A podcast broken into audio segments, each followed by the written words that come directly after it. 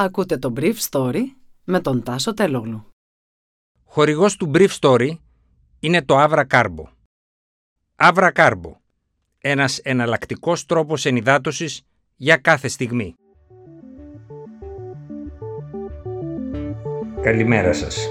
Σήμερα είναι 3η 12 Ιουλίου 2022 και θα ήθελα να μοιραστώ μαζί σας αυτό το θέμα που μου έκανε εντύπωση έκρηξη των τιμών ηλεκτρικής ενέργειας στην αγορά στη χοντρική και στην Ελλάδα η ίδια εξέλιξη εν ώψη της συντήρησης του αγωγού Nord Stream 1. Οι Ρώσοι μειώνουν αργά τις ποσότητες στον αγωγό. Η εικόνα που παρουσίαζε χθες το βράδυ στην αγορά της επόμενης μέρας για τη χοντρική, η ρυθμιστική αρχή ενέργειας δεν ήταν καλή. Στην Ελλάδα η τιμή κειμενόταν στα 374,85 ευρώ, δηλαδή παρουσίαζε μια αύξηση 54,8%.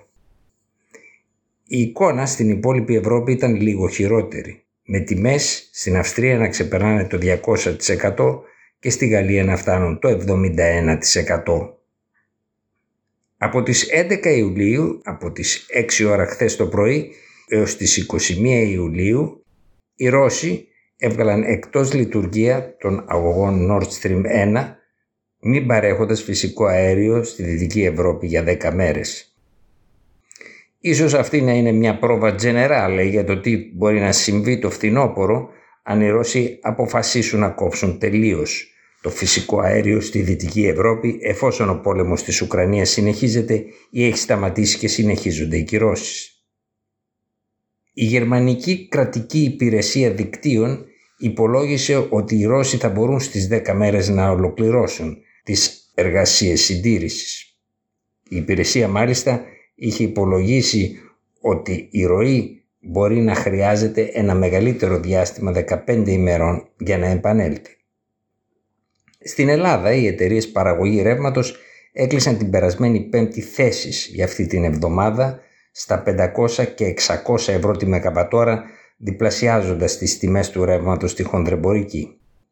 Οι εξελίξεις αυτές, όπως αποκάλυψε το Insight Story χθες, οδήγησαν την πολιτική ηγεσία και τους προμηθευτές να αναβάλουν την εφαρμογή του νέου συστήματος τιμολόγησης χωρίς τη ρήτρα αναπροσαρμογής για τους επόμενους μήνες κατά δύο εβδομάδες με την ελπίδα κάποιας εξομάλυνσης της αγοράς μετά την παρέλευση του επεισοδίου της συντήρησης του Nord Stream 1. Ο Κωστής Σταμπολής, Σύμβουλος Στρατηγικής στην Ενέργεια και πρόεδρος του Ινστιτούτου Ενέργειας Νοτιοανατολική Ευρώπης, του ΙΕΝΕ, είπε χθες το πρωί στο ραδιόφωνο του Sky ότι η Ελλάδα έχει μειώσει σε μόλις 4% την εξάρτησή της από το ρωσικό φυσικό αέριο το Μάιο και τον Ιούνιο, σηματοδοτώντας έτσι την αύξηση σε φορτία υγροποιημένου φυσικού αερίου. Από την πλευρά του, ο αναπληρωτής Υπουργός Οικονομικών Θόδωρος Κυλακάκης πρόβαλε δύο πιθανά σενάρια για το φυσικό αέριο. Το πρώτο θα ήταν να μην διακοπεί η παροχή του, που θα σημαίνει αποκλιμάκωση των τιμών.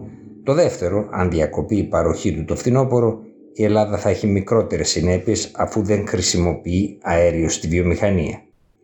Φυσικά αυτό δεν είναι απολύτως σωστό γιατί υπάρχουν μια σειρά από ενεργοβόρες βιομηχανίες που χρησιμοποιούν φυσικό αέριο και μάλιστα πολύ. Ένας από τους λόγους της διακοπής της ροής του φυσικού αερίου είναι σύμφωνα με τη Μόσχα η έλλειψη μιας τουρμπίνας της Siemens η οποία δεν δόθηκε έγκαιρα για τις εργασίες συντήρησης από τον Καναδά εξαιτίας των κυρώσεων στην Ρωσική Ομοσπονδία. Ο Καναδάς πάντως την τελευταία στιγμή ανακοίνωσε ότι θα στείλει την τουρμπίνα στη Γερμανία. Η Siemens από την πλευρά της ανακοίνωσε ότι θα στείλει το συντομότερο δυνατό την τουρμπίνα εκεί που χρειάζεται. Η εταιρεία Siemens Energy, μία από τις εταιρείες της Siemens, ανακοίνωσε ότι η τουρμπίνα θα φτάσει στον προορισμό της, αλλά το πότε θα φτάσει δεν εξαρτάται αποκλειστικά από την εταιρεία. Θα πρέπει προηγουμένως η καναδική κυβέρνηση, υλοποιώντας την εξαγγελία της, να δώσει τη σχετική άδεια εξαγωγής της τουρμπίνας κάτι πάντως που έχει δεσμευτεί να κάνει. Σύμφωνα με το δρομολόγιο, η τουρμπίνα θα πετάξει από τον Καναδά στη Γερμανία και από εκεί θα μεταφορτωθεί σε μεταγωγικό αεροπλάνο σε αντίθεση με το τι συμβαίνει συνήθως όπου μεταφέρεται με πλοίο. Το αεροπλάνο αυτό θα προσγειωθεί όχι μακριά από την Αγία Πετρούπολη. Εκεί θα χρειαστούν νέες διατυπώσεις για την εισαγωγή της, οι οποίες όμως θα γίνουν σχετικά γρήγορα αν θέλει η ρωσική πλευρά και η Γκάσπρομ. Το τεστ αυτό θα δείξει και ποιες είναι οι προθέσεις της Ρωσίας εν ώψη του φθινοπόρου. Ήταν το Brief Story για σήμερα 3η 12 Ιουλίου 2022.